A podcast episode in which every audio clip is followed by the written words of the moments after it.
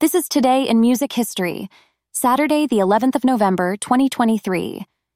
In music news, November 11th, 1986 marks an electric day in music history. On this day, the legendary pop icon Madonna released her third studio album, True Blue, in North America, creating waves with her exploration of social themes and definitive 80s pop.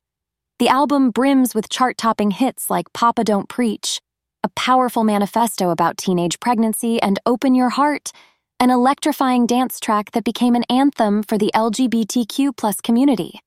Across the pond in England, synth pop duo, Pet Shop Boys, were making their mark with the release of Suburbia. This track from their debut album, Please, tells the dystopian tale of suburbia's underbelly, showcasing their knack for combining socio political narratives with catchy pop music.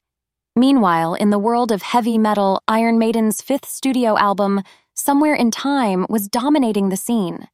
Known for their ambitious songs blending rock and classical elements, this was Iron Maiden's first album to feature guitar synthesizers, a daring move applauded by fans and critics alike.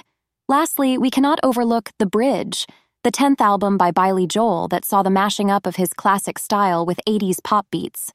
It featured hits like A Matter of Trust, and a heartfelt duet with Ray Charles' Baby Grand.